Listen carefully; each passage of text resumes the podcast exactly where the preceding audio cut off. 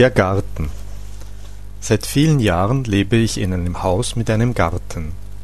Als Kind, das in einer Wohnung lebte, konnte ich davon nur träumen und war immer ganz begeistert von Gärten, die ich besuchen durfte. Als kleiner Ersatz für einen Garten diente das Fensterbrett mit Blumen, Kräutern und sogar etwas Gemüse in Blumenkästen.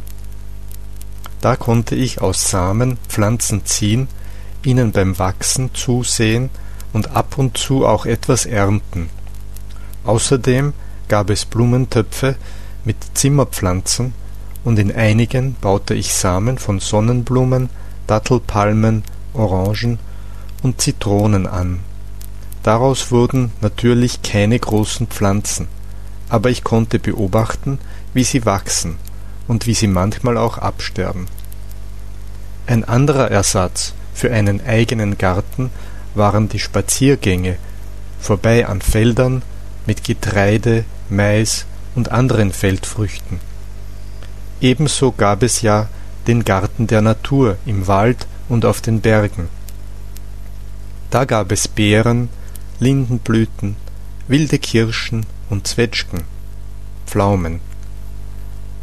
Von Wanderungen und Spaziergängen brachten wir immer etwas mit, und aus den Früchten wurde oft Marmelade gekocht.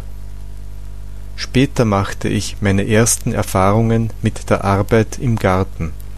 Meine Freundin, sie ist nun meine Frau, lebte in einem Haus mit Garten.